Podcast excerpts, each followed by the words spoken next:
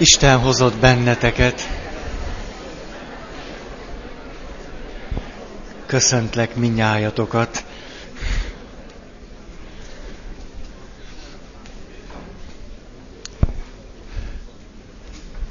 Nem vagytok könnyű helyzetben, hogy valahogy helyet találjatok. Ameddig ez sikerül nektek, addig egy gyors ismétlés, hogy milyen pontokat vettünk eddig azzal kapcsolatosan, ahogy Carl Rogers, Rogers a maga sok évtizedes tapasztalata alapján arról beszél, hogy mit tapasztalt, hogyan tudott hitelessé, személyessé válni. És az első az volt, hogy kapcsolataimban hosszú távon nem használ nekem, ha másnak mutatom magam, mint aki valójában vagyok. Nem érdemes más mutatni a felszínen, mint amit átélek belül. Ha egy érzést vagy érzelmet próbálok elrejteni, az maradni fog és kifejezésre akar jutni. Ha átélem, akkor hamar távozik. A második, hatékonyabbnak érzem magam, amikor képes vagyok elfogadóan figyelni a belső hangjaimra, és saját magam lehetek. Ebből az következett, ha elfogadom magam olyannak, amilyen vagyok, kezdek megváltozni. Ha nem fogadom el, akkor maradok ugyanolyan, amilyennek nem fogadtam el magam. És ha elfogadom a magam érzéseit, az segít engem, hogy elfogadjam a másik ember érzéseit. A harmadik, hatalmas értéket jelent, ha megengedem önmagamnak, hogy megértsem a másikat. A megértés kockázattal jár. Ha megértek valakit, az azzal jár, hogy én változni fogok. Ha megértek valakit, azzal segítem őt, hogy elfogadja magát, és ezáltal ő változzon. És végül a megértés révén magamból is megértek valamit, valami mást. És ez volt az utolsó, ha jól emlékszem, az ér- érzelmi nyereségnek tekintem, ha sikerül olyan csatornát létesíteni, amelyen keresztül a másik képes kifejezni az érzelmeit, a lelki világát. És ebből az következett, ha megengedem, hogy megmutasd önmagad, azáltal én is gazdagodni fogok. Ja, ez volt az utolsó, amit most mondok, az ötös. Nagyon sokat profitálok abból, amikor egy másik embert el tudok fogadni. Ide egyetlen megjegyzés csak, úgy többé-kevésbé azt szeretnénk, hogyha a másik olyan lenne, mint mi. Ez olyan kényelmesnek, olyan jó megoldásnak tűnik, és akkor ezzel el lehet tölteni egy életet, hogy megyünk, megyünk a másikhoz, és próbáljuk neki ezt kifejezni, hogy a legjobb lenne, hogyha ugyanazt érezné, mint én. Az annyira kellemes volna. Vagy hogyha bizonyos dologban ugyanaz lenne a véleményünk. Jaj, hát akkor, na, akkor nyugodtan leülhetnénk este tévét nézni, akkor lehetnénk boldogok, de addig... Ameddig te arról azt gondolod, hogy fi, fe, fehér, piros, én meg azt gondolom, hogy kék, addig nem. Addig vitatkoznunk kell még egy huszonhárom-négy évet, ameddig ki nem derül, hogy akkor se változtatod meg a véleményed, és akkor ülünk le nyugodtan tévét nézni. Ezzel nem érdemes tehát huszonnégy évet eltölteni, hanem elég, ezt érdemes kihagyni, ezt a kis folyamatot. Eszembe jutott a szerelem. Na hát, hogy miért, azt nem is tudom. De eszembe jutott azzal kapcsolatban, hogy ha veletek találkozom, már mondjuk szerelmes jegyes párként, akkor van bennem egy, egy finom érzékenység azzal, na nem veled szemben, hát az nem, az azért az nagy luxus volna, hanem azzal kapcsolatban, hogy amikor mondjuk az élet eseményeitekről beszéltek, akkor a fontos életesemények között olyanok vannak-e csak, amikor azáltal voltatok egymással egységben, hogy ugyanazt éltétek át. A szerelmes embernek lehet egyfajta eh, jövőre vetített illúziója, hogy szerelmesként átéltük azt, hogy együtt dobban a szívünk. Éltetek már át ilyet? Tik pont ugyanakkor. Hogy ez milyen csodálatos. És akkor próbáltátok úgy, hogy ne, ne verjen gyorsabban, vagy lassabban, hogy pont ugyanúgy, még egy percig. Hát nem nagyon megy, hát ez lehetetlen. És akkor jönnek a problémák. Drágám, neked egy kicsit gyorsabban ver a szíved, mint az enyém. Már nem szeretsz, rejtegetsz valamit előlem, vagy ilyesmi.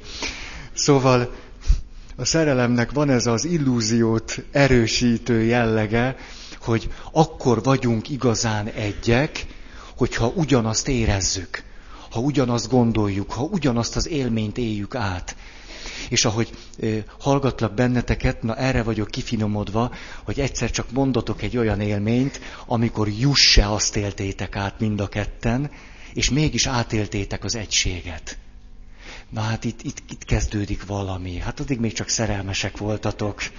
De amikor egy ilyen élményetek van már, legalább egy, akkor, akkor ezt, ezt érdemes folytatni. Mondjuk, amikor valaki azt mondja, ugye, mondjuk valakinek meghal egy hozzátartozója, és én a következőt mondom neki nagy hamar, hogy nem, nem szabad sírni. Ugye úgy próbálnék egységet teremteni vele, hogy én nem akarok sírni. Én szeretném ettől az érzéstől magamat megkímélni, talán át sem bírom élni, félek ettől az érzéstől. Nem akarok belemenni. És úgy szeretnék veled egységben lenni, úgy szeretnék megértő lenni, hogy szépen kérlek, te is csak annyira gyászolj, mint én. Olyan nagyon ne. Tehát próbálj úgy viselkedni, mint hogyha nem is halt volna meg az a valakid. És ezáltal legyünk mi egyek egymással.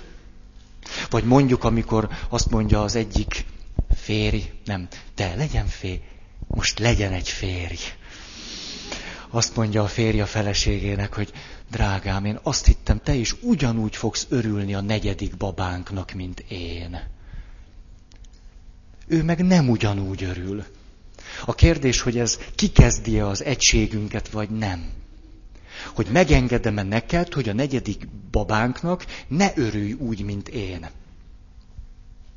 Hogy képesek vagyunk-e így egységben lenni, bár mást élünk át. Lehetséges egységben lenni a másikkal úgy, hogy én nem azt élem át, amit te. És mégis egységben vagyunk.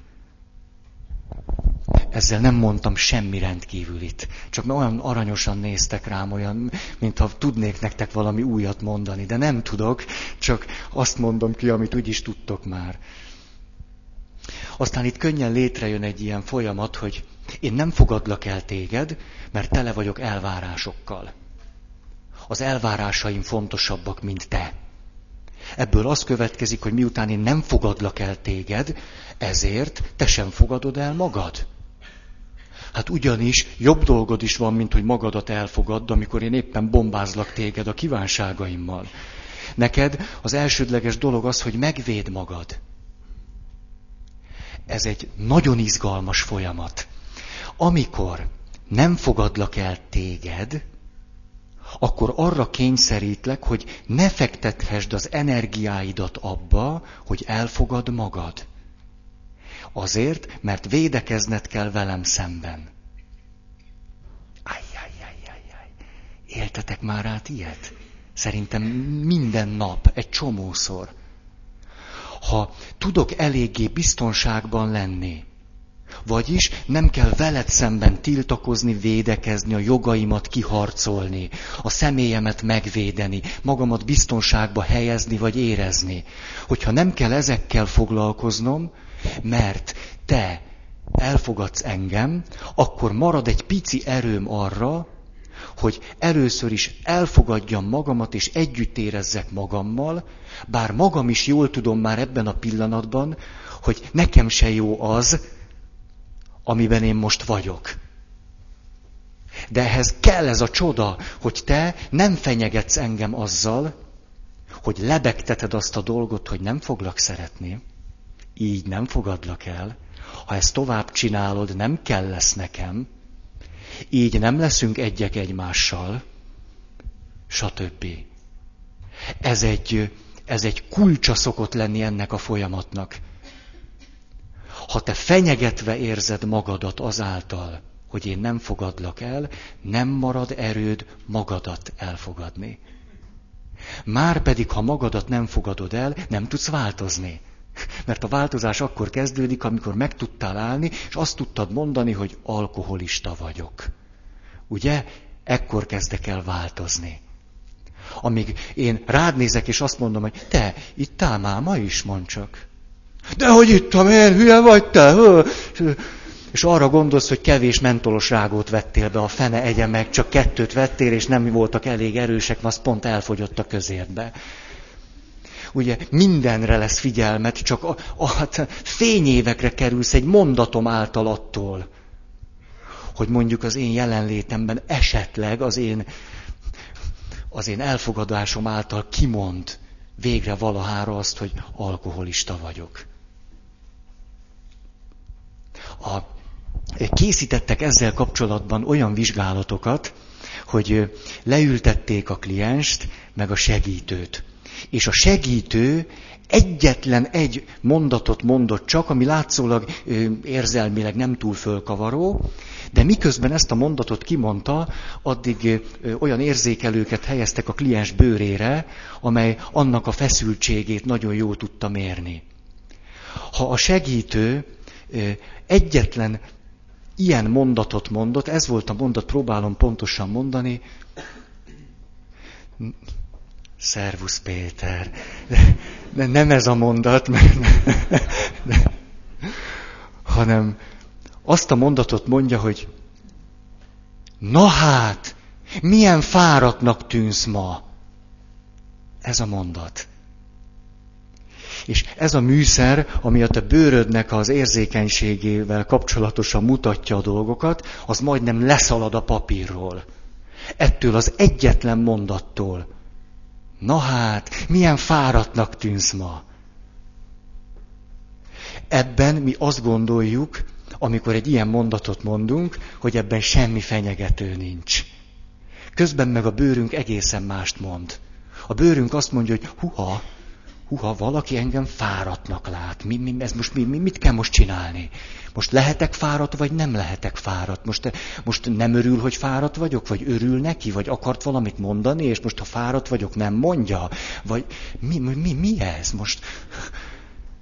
Egy ilyen félelem halmazba kerülhetünk egyetlen ilyen ártatlannak tűnő mondat után. Megkísértett egy gondolat. Tudjátok, időről időre be kell adnom jegyzőkönyveket, más emberekkel való ilyen segítő kapcsolatot leírandó, hogy aztán azok, akik, akik engem segítenek, azok meg tudják mondani, hogy ezt jól csináltam-e, vagy nem. És most az a gondolat kísértett meg, hogy egy olyan jegyzőkönyvet fogok beadni, ahol így fog kinézni, hogy kliens, húsz perc, segítő, hm. Kliens húsz perc, segítő. Hm. Kliens húsz perc, segítő. Hm, hm. Hogyha megmerem csinálni, majd elmondom nektek, mert arra lennék kíváncsi, hogy mert utána ennek neki kéne állni, elemezni.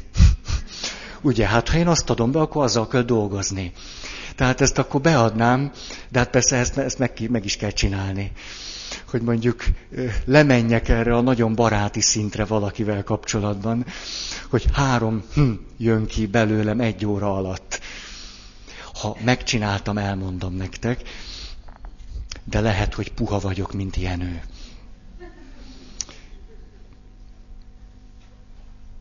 Ez akar tehát az ötödik lenni.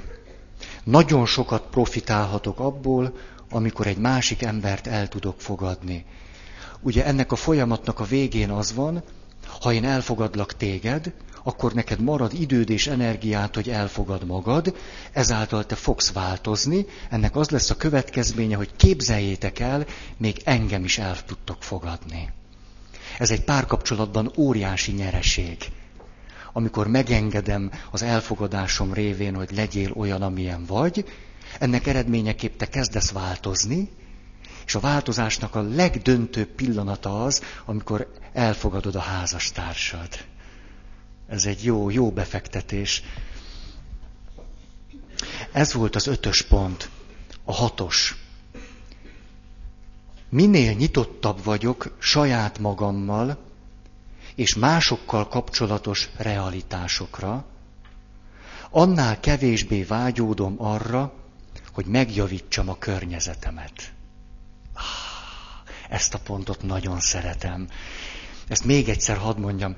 Minél nyitottabb vagyok saját magammal és másokkal kapcsolatos realitásokra, annál kevésbé vágyódom arra, hogy megjavítsam a környezetem. Ezt mondjuk egy-egy templomra vagy egyházközségre föl kéne írni, úgy ilyen árszpoétikaként. Mondjuk a magyar katolikus egyházra ki lehetne írni, hogy minél jobban elfogadom magam, annál kevésbé akarom azt, hogy te legyél katolikus. Mondjuk egy ilyet. És erre nagyon sok ember katolikus lenne. Ez szerintetek reális? Ugye nevettek, pedig ez reális. Na mindegy, a, majd harminc év múlva megnézzük. A, jó, tehát ide csak néhány szempont. Hát szerintetek ez nem reális, most ezt a fenyegető, de ugye, hogy az. A, ö, szóval ameddig a megnyilatkozásainkban, ö, hogy is mondjam, A, a kizárólagosságnak és némi agresszivitásnak a halvány jelei még megmutatkoznak, ez nem segít senkit sem abban, hogy kedve legyen katolikusnak lenni. Ezt így lehet mondani. Hogyha lemondunk arról, hogy, hogy magunkat így hirdessük, akkor talán még emberekben lesz némi kedv, hogy egyáltalán meg akarja minket ismerni. Ezt igen gyakran tapasztalom, hogy azért egy, egy érdekes dolog ez a katolikus egyház, nem? Azért van, van, szóval azért valami van itt, nem? Úgy, úgy nem tudom, hogy mi, de úgy valami. Tehát azért egy-két misét megér a katolikus egyház. De hogyha nagyon-nagyon pattogunk, akkor, akkor nem lesz kedvetek ezt az egy-két misét, nem tudom én meglátogatni. Különben meg lehet, hogy igen. Célokat tűzünk ki mások elé. Azt akarjuk, hogy változzatok meg. Hogy mi irányítsunk titeket. Hogy olyanok legyetek, amilyennek szerintünk nektek lenni kell. Hogy befolyásoljunk benneteket. Ez nem csak az egyházra vonatkozhat, hanem bármilyen kapcsolatra, bármire. Ezeket nagyon szívesen gyakoroljuk. Ezek olyan könnyű megoldásnak tűnnek, hogy mennyire jó lenne az élet, hogyha te belátnád, hogy neked az a jó, amiről azt gondolom, hogy neked jó. És te ezt megvalósítanád, és utána boldogan élnénk. Valójában inkább arról van szó, hogy nekem volna szükségem arra, hogy te változzál meg. Mert én nem bírom elviselni azt, hogy te valamilyen vagy. Ez pedig azt jelenti, ha én nem bírom elviselni azt, amilyen vagy, akkor nekem is változnom kell. Mert hiszen én nem visellek el téged. Ez felém intéz kihívást. Nem csak feléd. Emlékszem, egyszer életemben egy nagy döntés előtt álltam, és elmentem a lelki atyámhoz, mert nem bírtam eldönteni. Fiatal voltam még, huszonegy-két pár éves, és nem tudtam eldönteni, hogy a világot kell-e megjavítani, vagy magamat. Ez nagyon, ez hülyén hangzik. Ti már mind okosabbak vagytok ennél, de én tőlem akkor ennyit ellett. Én láttam azt, hogy el lehetne menni abba az irányba, hogy ilyen nagyon klassz dolgokat kell csinálni itten a világban. Ez volt egy nagyon erőteljes vonzás. Hát az nyilván együtt jár azzal, hogy így változtattunk ezen a dolgon. És a másik oldalon meg az állt, hogy, hogy hát jó, jó, ez is, ez is, ez is egy, egy lehetőség, de hogy azért magammal is lehetne valamit kezdeni. Azért ott sem minden kóser. és nem bírtam eldönteni. És elmentem a lelki atyámhoz, és föltettem neki a nagy kérdést, hogy te atya, mondd már, hogy hogy van ez? És akkor ilyen kedvesen rám nézett, és azt mondta, hogy Feri, ha te kifelé kezdesz el élni, vereséget szenvedsz. Nagyon köszönöm neki ezt a mondatot. Ezek után néhány évig kifelé éltem. Miután az ő elfogadó mondata serkentett engem abban, hogy elfogadjam magamat. Szóval kipróbáltam, hogy igaza van-e. Hát igaza volt. Ráment egy pár évem. Aztán rájöttem, hogy nem, hogy neki van igaza, hanem, hogy ez tényleg így van. Minden olyan tevékenységünk a lehető legnemesebb, leg, leghelyesebb, hogy változtassunk valamin. Hát az élet diktál ilyen helyzeteket, ez természetes, hogy valamit változtatnunk kell kifelé. Minden ilyen tevékenységünknél eljön egy pillanat, amikor mi leszünk érintve. Nem a környezetünk, és nem a másik ember, hanem pont én. És itt szoktunk vereséget szenvedni, mikor halljuk a belső hangot, hogy Feri, már ezt ti nem halljátok. Tehát, ugye, mint amikor katonai esküt mondtuk. Én, és akkor én. Tudja, Kovács Lajos, és akkor mindenki, Kovács Lajos, ne állj vissza, mit csinálnak, honvéd elvtársak. Az, jaj, ezt, ezt, azt hiszem meséltem már nektek, hogy... hogy Az, az, az, ezt meséltem egész biztos, hogy benne álltunk ott az alakulótéren, előttünk díszpáholyban, nem tudom én kik, ilyen komoly emberek, ja, így, így, és, és akkor jön ez a szöveg, hogy én, és én. És ugye itt, itt azon, azon röhögtünk már napok óta, hogy ki milyen nevet fog mondani. És a... Ja, és akkor tudjátok, ki, ki tud jobbat, és komolyan mögött, én mellettem, én, Petőfi Sándor. Én. Ezek így. Volt, aki női nevet mondott. Az a... Én olyat nem mertem. Nem, már mégiscsak hát, valaki hallja. Hát... Már nem tudom, mit mondtam, de nem a magamét, az biztos. Mert hát azért mégiscsak. Szóval...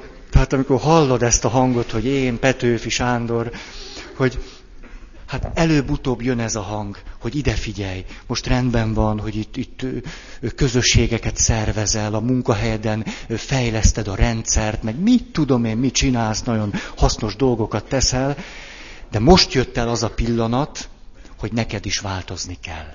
Most. Ez elég hamar el szokott jönni. Elég hamar. Rögtön az elején már ezt lehet hallani. Tehát világos, hogy kifele-befele is van munkánk, de ha azért, mert kifelé megyek, ez sosem jelenti azt, hogy ne kelljen állandóan befelé menni.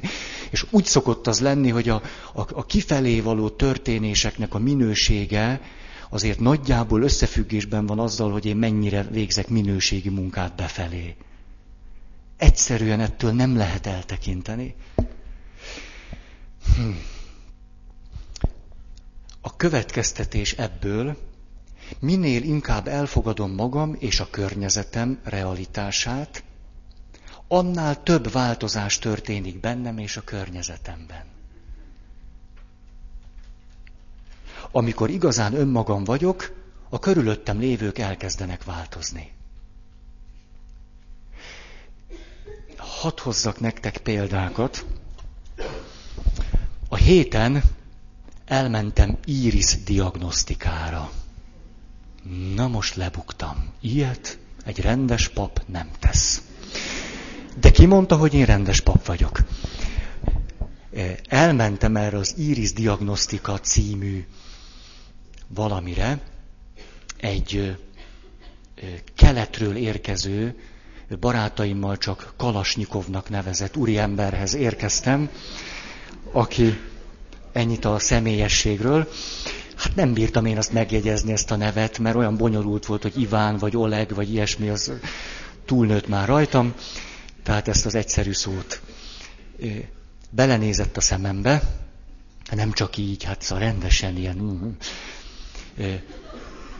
húsz másodperc alatt megkérdezte, hogy maga biztos sportolt. Mm-hmm, igen, mondtam, igen. Mm, ez élsport, élsportolt, magának sportolnia kell továbbra is. Ezt, ezt körülbelül huszonöt másodperc alatt. De nem ezt akartam mondani, nagyon érdekes volt. Ebben is teljesen igaza volt, hogy sportoltam. És a következőt mondja, amikor már úgy jól-jól megnézte a szemem. Azt mondja, hát, fiatal ember, tudja, végül is maga egészséges, energiaszintje megfelelő, de hát, nézze, a maga csontjai, gerince messzesedik. Nyakcsigolya csúnyán messzesedik. Derék, ajjajjajjajjaj, problémák lesznek. Teljesen igaza van, az összessel már van problémám, úgyhogy nem mondott újat. Azt mondja, hogy hát tudja, hogy úgy néztem magát, már hogy a szememet, hát végül is magának az ülőmunka nem felel meg. Ez egész biztos, ül, akkor terhelik, de nem felel meg. Az álló munka, az sem felel meg magának. Ugye, én meg nézek rá, nagy dolog az Iris diagnosztika. Következő harmadik mondat. Fekvő munka meg nincs.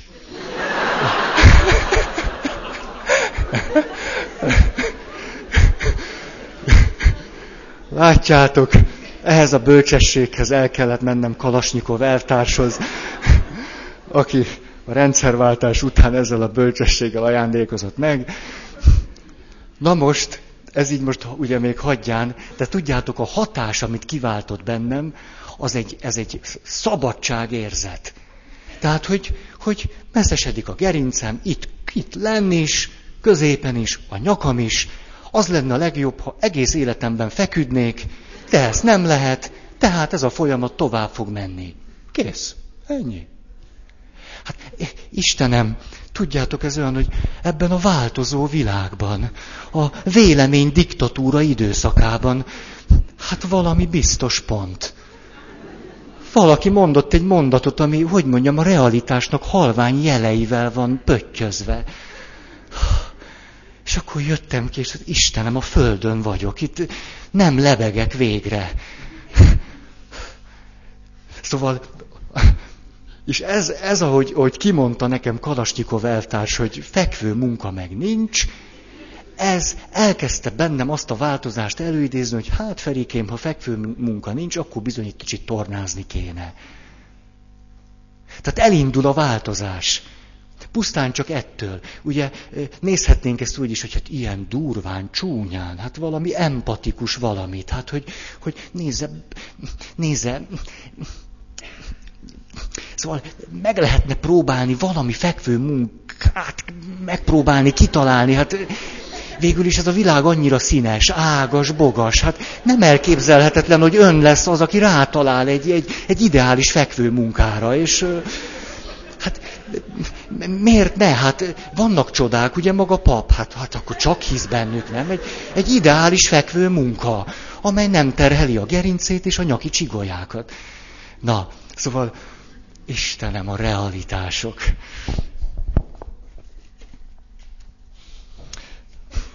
Amikor nagy bajban voltam az egyházzal, a múlt idő nem teljesen hiteles, akkor... mentem megint csak egy okos emberhez. Ti azt mondjátok, ennyi okos ember nincs is. Már annyi, egy csomó okos embernél voltam, azt nem ragadt rám semmi, hogy mentem egy okos emberhez, és mondom neki, hogy hát, hát atya, nem csak pap lehet okos ember, de ez pont az volt.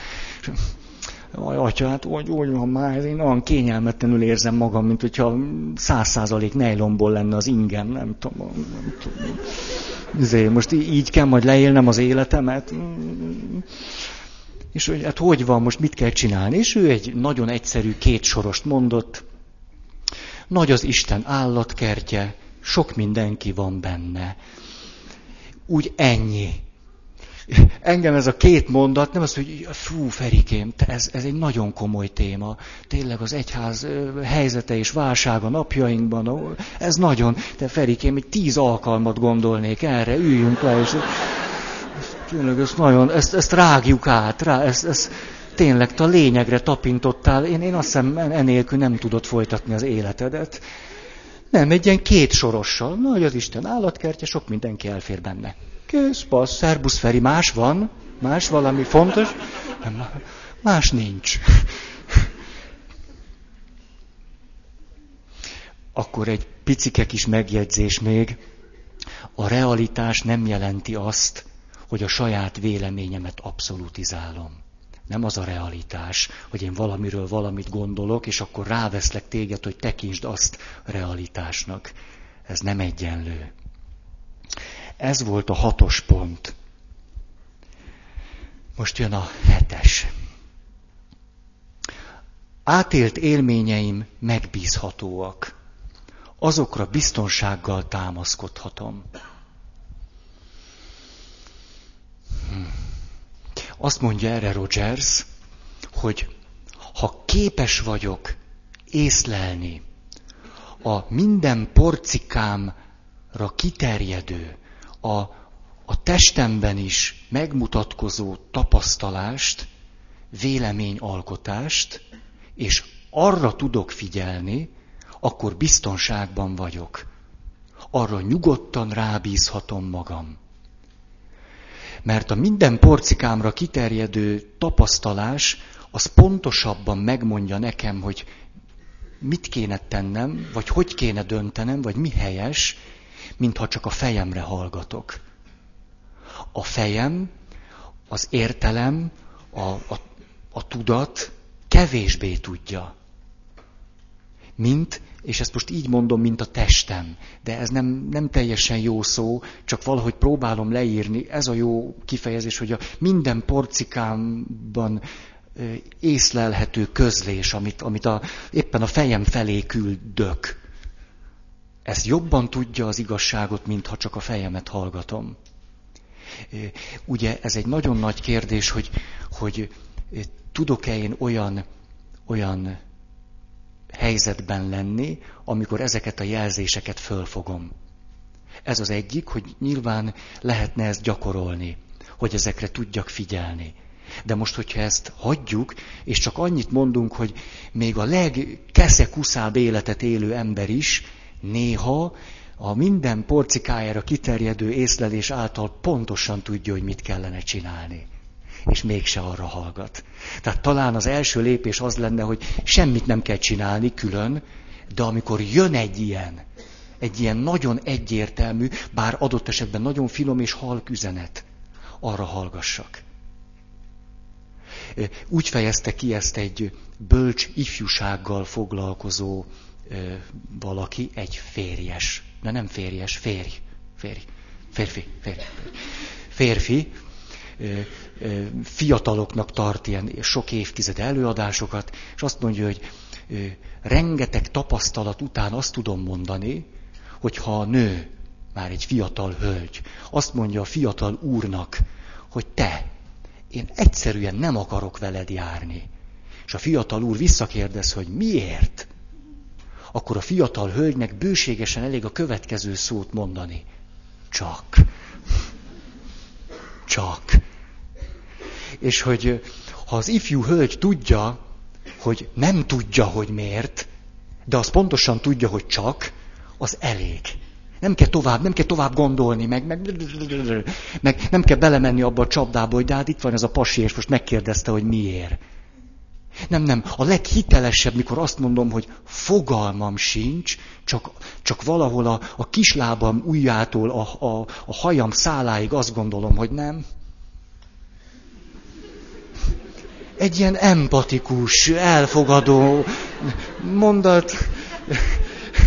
Most ez lehet, hogy inkább a reális mondat kategóriájába tartozik.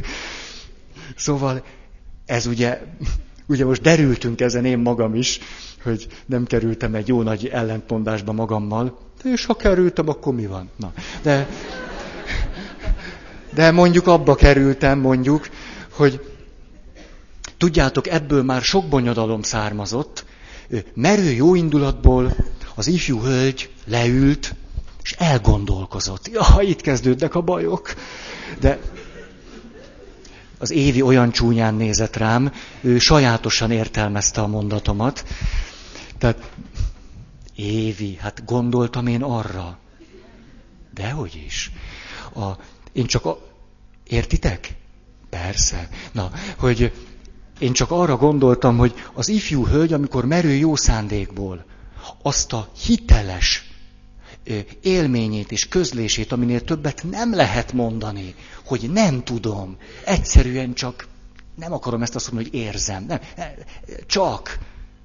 Ha ezt a hiteles közlés szép lassan átváltja mindenféle jóindulatúnak tetsző, megértőnek ható, empatikusnak tűnő, és egyéb ilyen, ilyen, ilyen okoskodásra, ezzel hosszú távon sokkal többet árt a másiknak. Sokkal többet.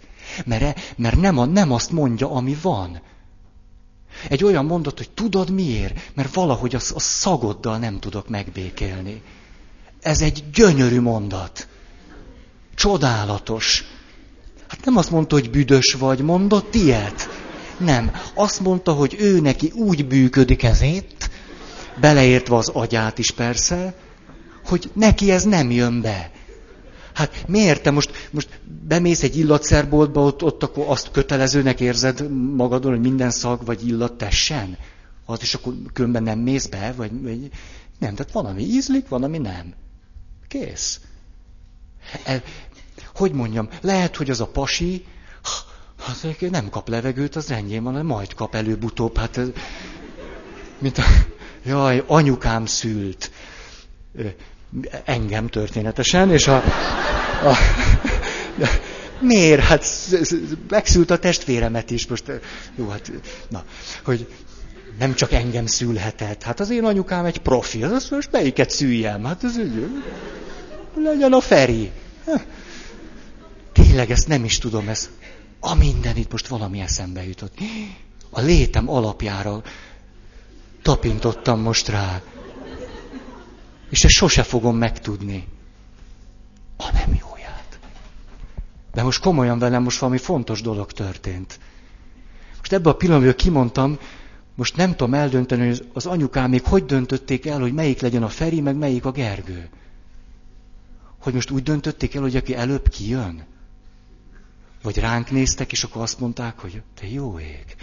Lehet, hogy én vagyok a Gergő, és ő a Feri. De, de, de, most legkisebb mértékben sem hülyéskedek, ezt most teljesen megrendített. A, a, a létemnek az esetlegessége, hogy, hogy hát ez hogy a fenébe volt akkor? Hogy mondjuk anyukám azt mondta, hogy most megszülöm a Ferit, vagy ez hogy, hogy csinálta? A nem jóját, ezt már csak oda át fogom megtudni. Vagy tényleg úgy csinált, hogy na, megszülöm ezt a vackot, aztán utána elnevezzük, akkor attól kezdve már mégiscsak lesz neve. Ti éltetek már át ilyet? Ez, ez... Tulajdonképpen nekem mindegy, a lényeg, hogy én most nem... A... Na, húha, most teljesen elvesztettem a fonalat. Látjátok, hogy... Ja, anyukám szült, itt tartok, te jó ég, hova jutottam? A... Ja, igen, emlékszem, emlékszem. Igen, az anyukám szült, és akkor ezt nem csak egyedül csinálta, szült ott más asszony is, és akkor ö, ö, visszahozták őket a szülésből, és mellette egy másik asszony nyögött nagyon. És mondja, de ti, én most nem akarok, se, nem akarok gunyoros lenni, egyszerűen csak, csak így jön ki belőlem. Tehát a másik asszony megmondta, hogy levegő... levegőt. És erre be, bement a nővér, és azt mondja, van itt levegő, csak venni kell.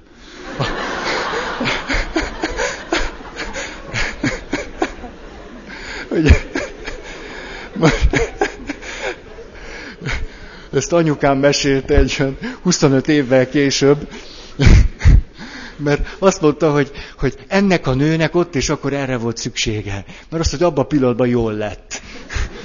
Tehát, hogy most ezt ne, nem, tudom, nem tudom, hogy az most ott jó volt, vagy nem volt jó, minden esetre ez a hölgy ott jó lett, anyukám meg megjegyezte a történetet. Na, és akkor ezt azzal kapcsolatban mondtam, hogy lehet, hogy az a nyomorult pasi nem kap levegőt. Akkor lehet neki mondani, van itt levegő, csak venni kell belőle. És utána három nap múlva, vagy egy hét múlva azt mondja, ha, nem, ennél a csajnál nem jöttem be. Na és aztán... Ha. De hogyha most képzeld el, merő jó indulatból, az, az agyából kiteker öt választ, mert hát azért akkor egyet nem mondok, hát nem, adok magamra, hát vagyok én az olyan fajint, hogy mondok neki ötöt is, hát ha akarja, hogy miért, hát mondom én neki, hogy miért, hát azért, mert ezért, meg azért, mert... és képzeld el, mondjuk az öt közül nem csak olyanok vannak, hogy azért, mert ma olyan fáradtnak tűnsz, meg ilyet, mert attól is szétesik már a bőröd, de most képzeld, egy kicsit komolyabbat mond. És akkor két évig, Istenem, ez... és nyüglődsz és szenvedsz, hogy az a nő, akit, akinek mondtam, hogy ő az igazi, az azt mondta, hogy, mint hogy a barátom mondta, hogy te, volt egy lány, nagyon, nagyon tetszett nekem, és nem tudtam, hogy most járjunk, vagy nem, és akkor elmentünk strandra, és nézem, hogy a, lá, a lábán vannak az ujjak. Ez ilyen... A... Ugye... Hát ezt látta tényleg, hogy úgy vannak az ujjak, és a...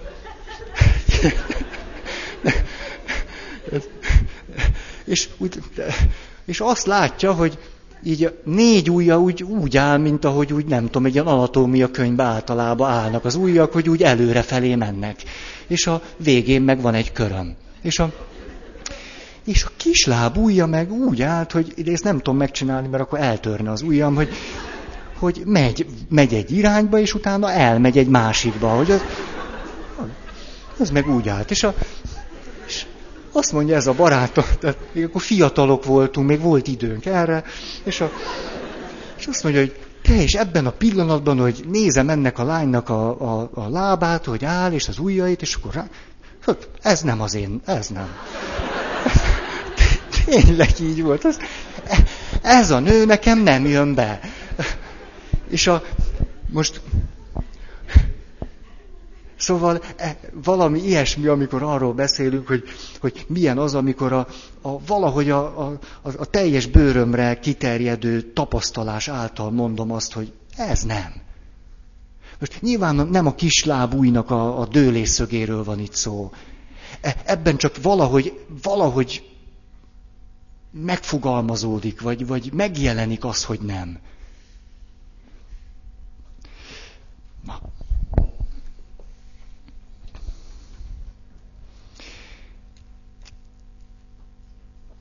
Azt mondja Rogers, lehetünk néha különcök és furcsák.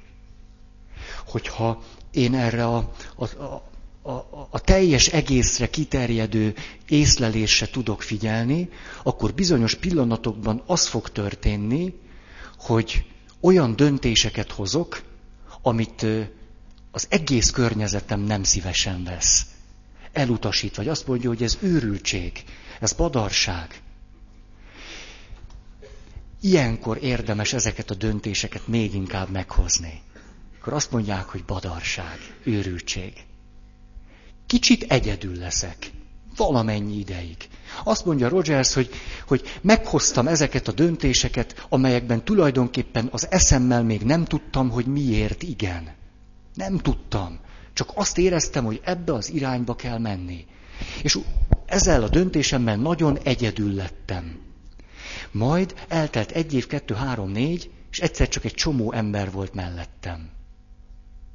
Mond is egy, egy nagyon érdekes példát, hogy ő ugye húsz körül születik, ezerkilencszázhúsz körül, hát hol, hol van még akkor mondjuk családterápia, meg ilyen. Hát, áh. És akkor ő fiatal férfiként eldönti, hogy ő, ő, ő tera, terapeuta szeretne lenni, hogy egyáltalán, hogy, hogy ez egy jó, jó irány. És elég okos fickónak tartják, és egy nagy szaktekintély megy hozzá kedvesen, és azt mondja, hogy te, te Te, Karl, hát nem, nem, nem fogod föl, hogy ez az irány egy tökéletes zsákutca? Hogy ebbe az irányba egyáltalán nem érdemes menni, mert ennek nincs jövője. mondta az az ember, aki innen mondott valamit a fejéből. Hát a Rogers meg azt mondta, hát mit tudom, lehet, hogy tök, lehet, hogy igaza van. Ugye ez egy fontos, fontos pillanat, amikor én észlelek valamit a, a bőrömön keresztül, akkor utána magamnak is lesznek még kételjei. Az nem azt jelenti, hogy utána egy mindent eltöltő bizonyossággal hasítom a levegőt, hanem persze, még magam se tudom, hogy van, nem, nem tudom, telnek a napok, a hetek, hónapok, és csak tudom, hogy, hogy vívódok, még nyüglődök, de annyit tudok, hogy de, de ez, ez lesz az az irány. Miközben lehet, hogy még mindig nem tudom megmondani, hogy miért ez az irány. Életemben volt egy-két ilyen pillanat, és biztos, hogy nektek is volt, és talán érdemes volna egyszer leülni, és csak ezeket a pillanatokat elővenni. És megnézni, hogy, hogy hogy alakult az életetek, hogy is éltétek át, mi lett utána, mi minden történt, és hogy az idő hogyan igazolta ezeket a döntéseket.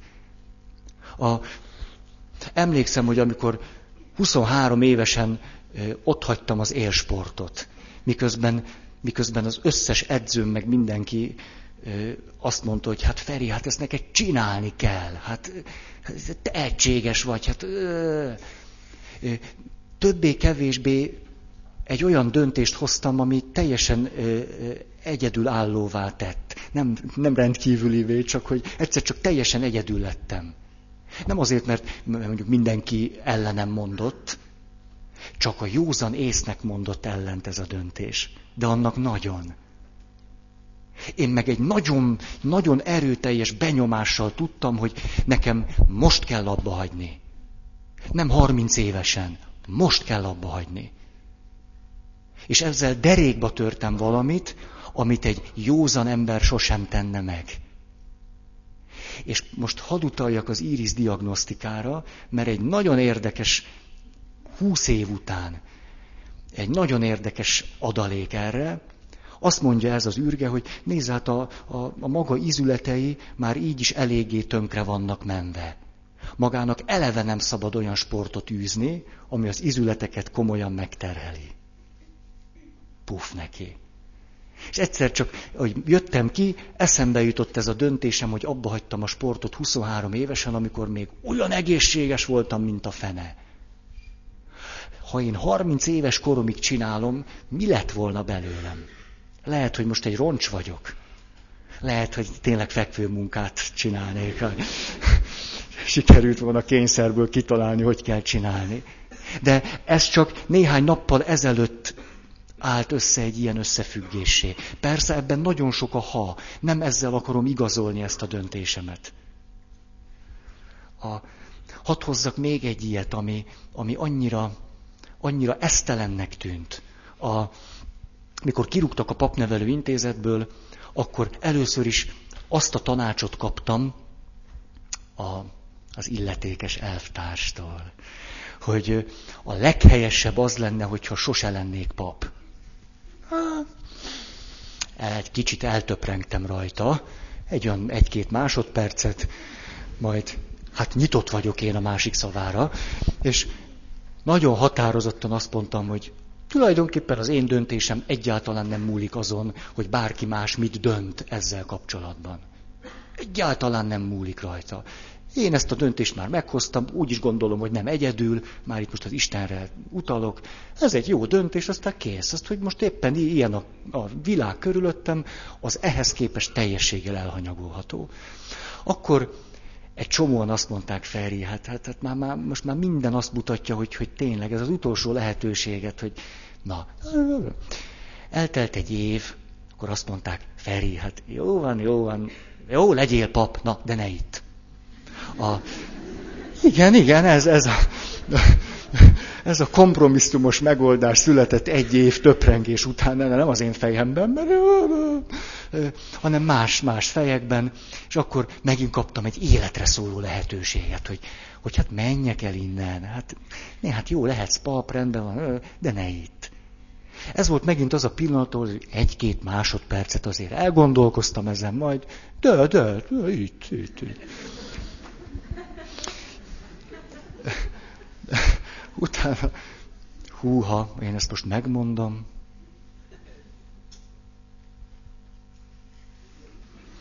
Hűha. Így nem merem, nem merem, nem merem, nem, nem merem. Ne, ne. Ja. A, na jó, mondom, mondom, jaj, annyira agresszívek vagytok, utállak titeket, amikor olyan nyomást gyakoroltok rám. A Erdő Péter érsek atya, akkor még nem volt se érsek, se bíboros, se az én főnököm. Nagyon jó szándékúan. Szik. Nagyon jó szándékúan azt mondta: Feri, tehát te állítólag egy ilyen értelmes ember vagy. Á, jogász, tudod. Állítólag. Ez a...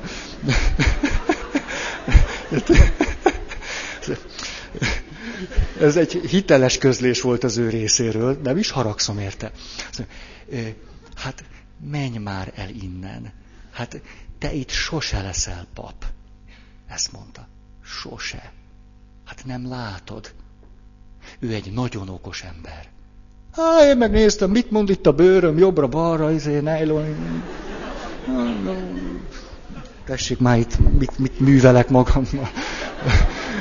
Szóval, tehát, na és akkor ez egyébként még aztán egy ilyen csúnya büszkeséggel is töltött el, hogy egy ilyen nagy ember azt mondja, hogy menjek el, na akkor leszek ám csak fain csávó, ha maradok.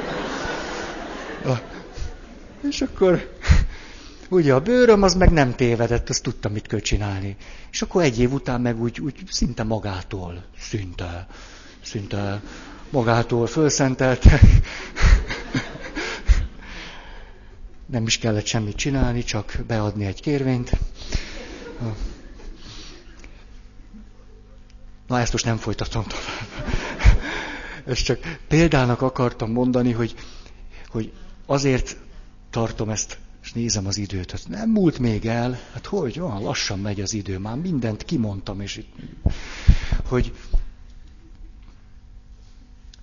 vannak pillanatok, amikor a legokosabb embernek a legnagyobb jó szándékkal, Erdő Péter, érsek, bíboros, főpásztor, Budapest, Esztergom, főegyházmegye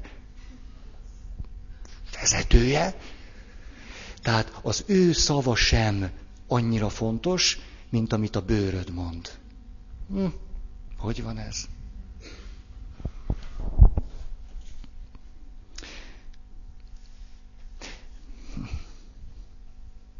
Még egy dolgot szerettem volna, hogy nem mindig tőlem jön ám ez a gondolat, hanem van, hogy tőletek jön. Lehet, hogy én nem is tartok ott, hogy a, a, a bőröm mondjon valamit, vagy a hajam szála. De ti valamit érzékeltek, amit én nem. Ilyen lehetséges. Akkor van egy, egy nagy lehetőségem, hogy rátok figyelek. Ez nem azt jelenti, hogy te befolyásolsz engem, hanem megkínálsz engem valamivel. És utána én, ha elég nyitott és elfogadó vagyok, akkor utána ebben a helyzetben átélhetem azt, hogy mit mond a bőröm. Hogy most igen vagy nem. Például az, hogy mi most itt együtt vagyunk, ezt nem én találtam ki. Én tiltakoztam. Innen így, így, így. Mondtam, hogy ez hülyeség. Mondtam nektek, ugye? Ú, van, aki olyan jól esően bólogat. Én mondtam, hogy nem, hogy ezt ne, én ilyet nem csinálok, de hogy csinálok. És akkor páran mondtátok, akik lehet, hogy jobban láttatok engem, mint én magamat, hogy hát, de meg lehetne próbálni. És akkor azt kellett, hogy a fejemet egy kicsit, el, kicsit hagyjam a fenébe. És ne az okoskodásaimra hallgassak, a véleményemre, a, a, hogy mi, mi a helyes, meg nem tudom én mi, hanem hogy... Hm.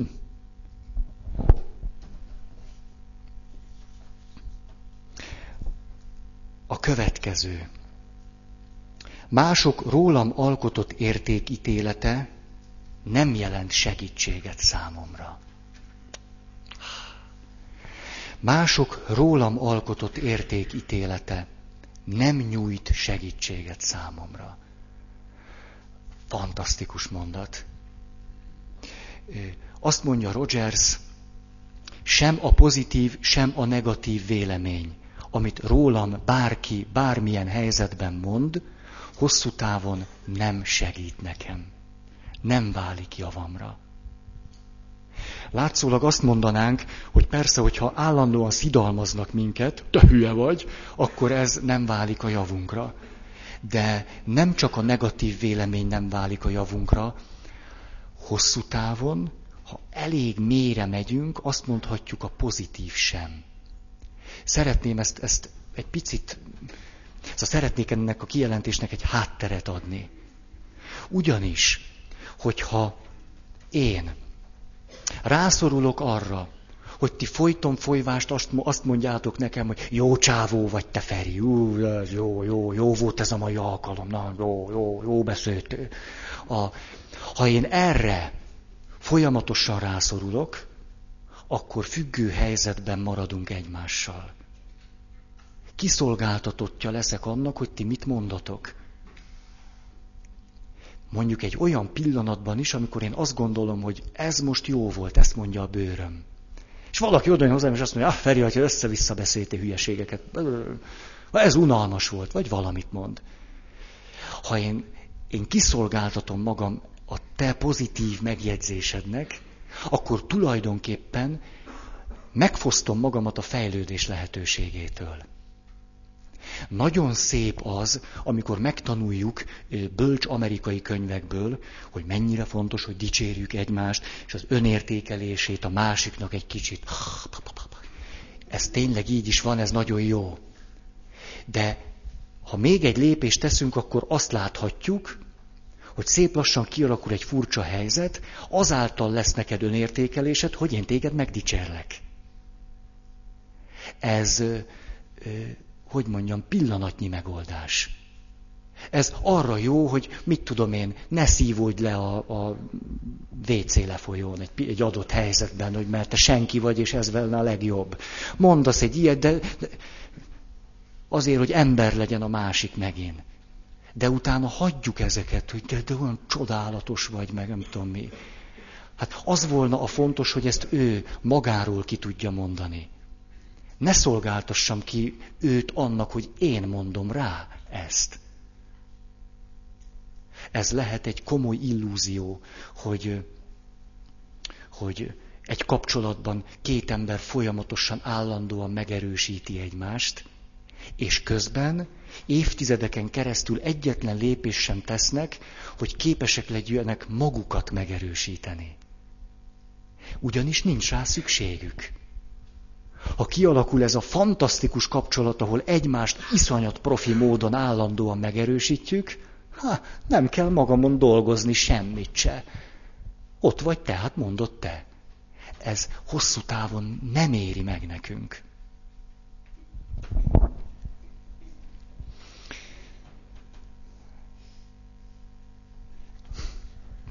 A egy-két történet arról, hogy milyen az, amikor valaki a, a saját meggyőződésében ki tud tartani.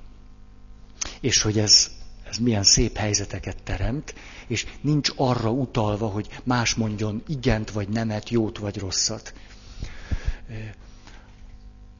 Egy kedves hölgy az egyházközségből bekerült a kórházba. Egy két hetet volt ott, kivizsgálás, meg fölerősítés, meg ilyesmi. Ennek a hölgynek van egy a, már a zsigereiből jövő mély hite. És bekerült a kórházba, ahol pedig vannak nagyon sokan, akiknek nincs a zsigereikből jövő mély hitük, és szítták, de nagyon a kórházat, az orvosokat, a kaját és mindent. És bement hozzá valaki az egyházközségből, és ő mesélte a történetet. Bemegy és kérdezi tőle, hogy hát, hogy vagy, Panni néni? És a Panni néni mondja, hogy jaj te, hát olyan jól, jól vagyok, hát itt, itt vagyok, hát csöpög az infúzió, meg a gyógyszer, de olyan jól vagyok, hogy nincs nekem semmi bajom. Emlékeztek a nénire, aki azt mondja, nincs nekem semmi bajom, csak vak vagyok. Hát az egy dolog, hogy vak vagyok, egyébként semmi bajom nincs, és élem az életem. Na, ez egy ugyanilyen, az, semmi bajom nincs, itt vagyok, te nagyon, nagyon, tényleg olyan jó, jó környezet. És ezen az lepődött meg, aki bement látogatni. Ugye, mert már fölkészült rá, hogy hú, majd mondja, és akkor neki vigasztalni kell, ugye? És ő került nehéz helyzetbe, a vigasztaló, ha, készült a nagy megerősítéssel, meg de hinni kell Panni néni, szedje össze magát Panni néni, ezt, ezeket már vitte a szatyorba. Egy szatyor macskanyelv, egy szatyor meg ilyen, bízzál Panni néni, keresztények vagyunk, vagy mi a fene. Na, és a, hát a Panni néni meg nincs rosszul, érted, hiába ott. És akkor erre segítő barátunk a következő taktika, ugye ez az, amikor nem tudatosul benne, hogy, hogy ő benne milyen érzés van, meg, hanem hát így ne, nem bír kijönni ebből a macskanyelves lendületből, hogy hogy ott is nyaljunk, ahol nem kéne, és a... Miért ez, ez, ez komoly bajám, hogy ilyet csinálunk? A... Nem? Na jó. A... Szóval megy a segítő, és mondja a következő kérdés, hogy hát és Panni néni, hát milyen a kaja? Ugye, ez a biztos pont a kórházban, tehát ha... Tehát ha Ha, ha valaki jól van, úgy egyébként, te ezt megpöccinted, hát na azért a kaja, azt nem. És a Panni néni meg, hát a kaja nagyszerű. A kaja nagyon jó. Képzeld el, reggeli, ebéd, vacsora, napi háromszori kaja. Nagyon, és tea, vagy, vagy tea, és lehet választani, hogy te, na, erre a ott a korterem társak kezdenek kikészülni. Egyébként is, tényleg, egyébként is elegük van a Panni néniből, mert, ne, mert, mert hiányzik a szólamból az ő hangja, tudjátok. Hát azt ő meg nem, ő meg a magáét fújja, hogy ő meg jól van. Hát, és a, erre mondja, hát ez a Panni néni meg van bolondulva, mondja egy, egy, egy kedves valaki, hát ez ennek még ez a kaja is jó, hát bezzegni, hát dehogy jó ez a kaja, hát itt ez kevés volt, az, az izé volt, az piros volt, az rózsaszín, ez... Erre jó ez a Panni néni, csak hallgatni. És amikor befejeződik ez a, a korterem fölzúdulása, hogy Panni néni legyen olyan, mint ők, akkor Panni néni ilyen kedvesen odafordul a látogatóhoz, és azt mondja, úgy, hogy a többiek ne hallják. Kedveském, hallottad ezt? Hát most kiderült, hogy ebben az egész kórteremben én más kaját kapok, mint a többiek.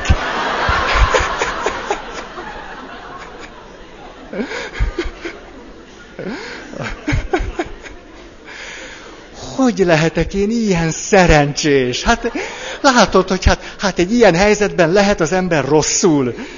Mikor mindenkinek rosszat adnak, csak neki adnak jót. Hát, na, hát Panni néni gyógyíthatatlan keresztény. Hát ez ne, nem lehet őt, ilyen, hát éljen már egy kicsit ebben a világban, meg ilyen módszerekkel kibillenteni a hitéből. Igen. Még egy dolog, hogy amikor valakivel beszélgetünk, vagy beszélgetek valakivel, és keresünk valamire megoldást, vagy ilyesmi, vagy jobb esetben egyszerűen csak meg akarjuk érinteni a misztériumot, akkor igen nagy a kísértésünk, hogy azt gondoljuk, hogy mi jobban tudjuk a kérdésére a választ, mint ő. Ez egy hatalmas kísértés. Általánosságban ki lehet mondani, hogy a te kérdésedre te tudod a legjobb választ. És én, vagy a bárki pap, vagy pszichológus, vagy pszichiáter, vagy terapeuta, vagy kiskutyafüle nem tudja annyira a választ, mint te magad. Ezért, ha én elég jól működök, akkor nem válaszolom meg a te kérdésedet, azt te jobban tudod, mint én. Tehát úgy kéne működnöm, hogy tőlem ilyeneket ne is halljál. Kivéve mondjuk krízisben, krízisben kell. Ténylegesen, ha krízis van, akkor azért, azért nem öli meg magát Pista bácsi, telefonál nekem két óra múlva, beszedi a gyógyszert. Tehát akkor lehet. De egyébként nem. Ne. fogalmam sincs rólad. Hát beszélhetsz egy órát, meg egy évet. Akkor sem, akkor sem a te bőröd van ide fölhúzva nekem. Az a sajátom van itt. Ha a legnagyobb együttérzésben vagyok, sem a te szíved dobog itt, hanem a sajátom. Ezért nem tudom a válaszodat. Ezt te tudhatod. Ezt a, ezt a dolgot én a fejemmel tudom mondjuk tíz éve. És azóta nem bírom igazán jól csinálni. Ez körülbelül egy évtizede gyűrődök azon, hogy hogy, hogy hogy kell a gyakorlatban kivitelezni azt, hogy valóban te tudod a választ, ez nem egy szép gondolat, te tudod, tudod. És ne, az én szerepem csak annyi, hogy te ezt a választ meg tud adni magadnak. És én nem is tudom megadni, a kulcs nálad van, és nálam nincs ilyen kulcs. A... Ez természetesen minden emberi kapcsolatra érvényes. Hát, hogy mondjam, két mondatváltás alatt képesek vagyunk a másiknak azt mondani, hogy te neked arra lenne szükséged, hogy menj el minden nap kocogni, vagy mit tudom én, valami ilyet, hogy, hogy az a te bajod, hogy, azt kéne csinálni, hogy. Ez a, az összes tanácsunkat föl kéne vinni a padlásra, mindegyiket, egytől egyik. Az... Nem kellenek, abszolút nem. Ezzel nem segítek a másiknak, mert pont a fejlődésnek a lehetőségét veszem el tőle, hogy megmondom, hogy mit csináljon. Ez papként nagyon nehéz, nagyon. Azokban a pillanatokban nehéz, persze, ahol én vagyok érintve. Én. Mindig ott nehéz. Miért adok neked két mondat után tanácsot? Mert mondjuk idegesít, hogy lassú vagy. Azért. Lehet, hogy azzal, hogy te lassú vagy, semmi baj nincs. A kettőnk kapcsolatában engem zavar, hogy te lassabb vagy, mint én. Ezért adok neked egy jó tanácsot. Gyorsulj föl, picinyem. Húzz bele. Ez neked sokkal jobb lenne. És utána elmondok ötven érvet, hogy ez neked miért lenne jobb. És ugye te, te meg kezdesz zsugorodni. Az... Én meg egyre lelkesebb vagyok, ugye? Ez így szokott lenni. Hát figyeltetek már ilyen beszélgetést a magatokén kívül?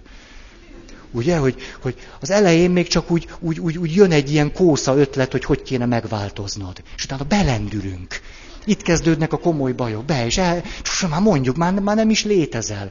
Ha rákérdeznék, hogy, hogy milyen a szemed színe, már meg se tudnám mondani. Milyen ruha van rajtad? Nem tudom. Mert mondom a saját ötleteimet. Ezeket, szóval le, ez még tíz év után se sikerül, szerintem még húsz év után se.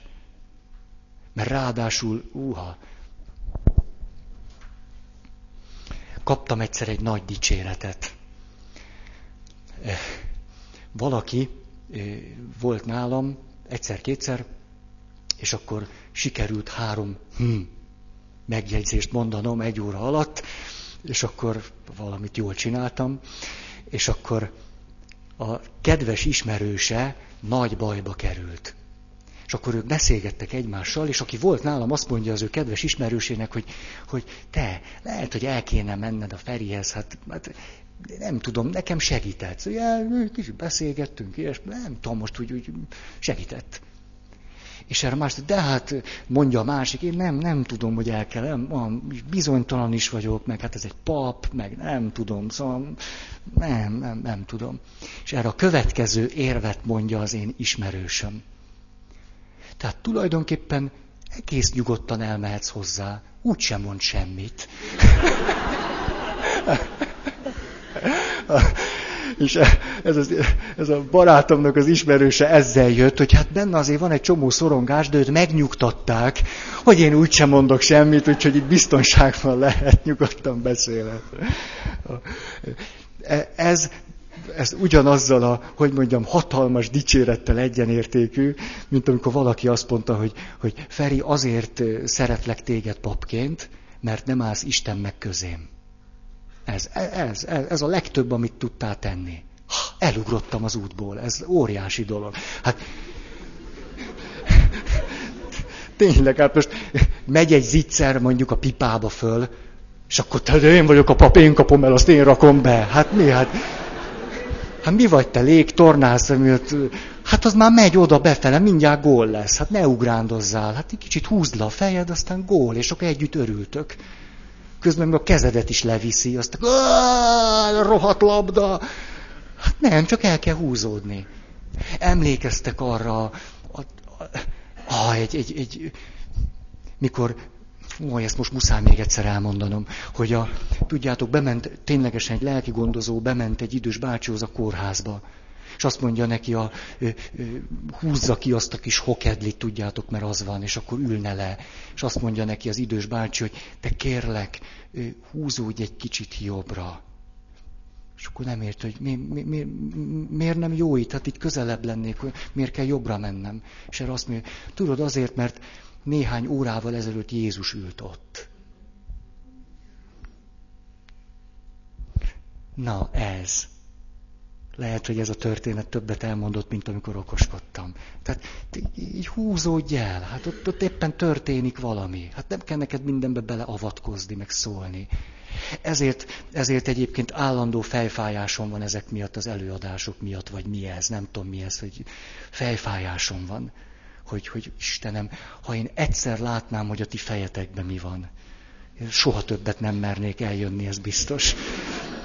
Tehát lehet, hogy ezt valahogy az élet kimél meg ettől, hogy egyszer szembesüljek, hogy Istenem, mi mit követek én el ellenetek. Ezért próbálom úgy mondani, hogy, hogy jaj, nehogy valami tanítás legyen belőle. Ilyen, ilyen, jaj Istenem. Hova, hova kerültem? Na, most a, gyorsan beszüntetem magam. Köszönöm szépen a figyelmeteket. Van-e valakinek hirdetnivalója?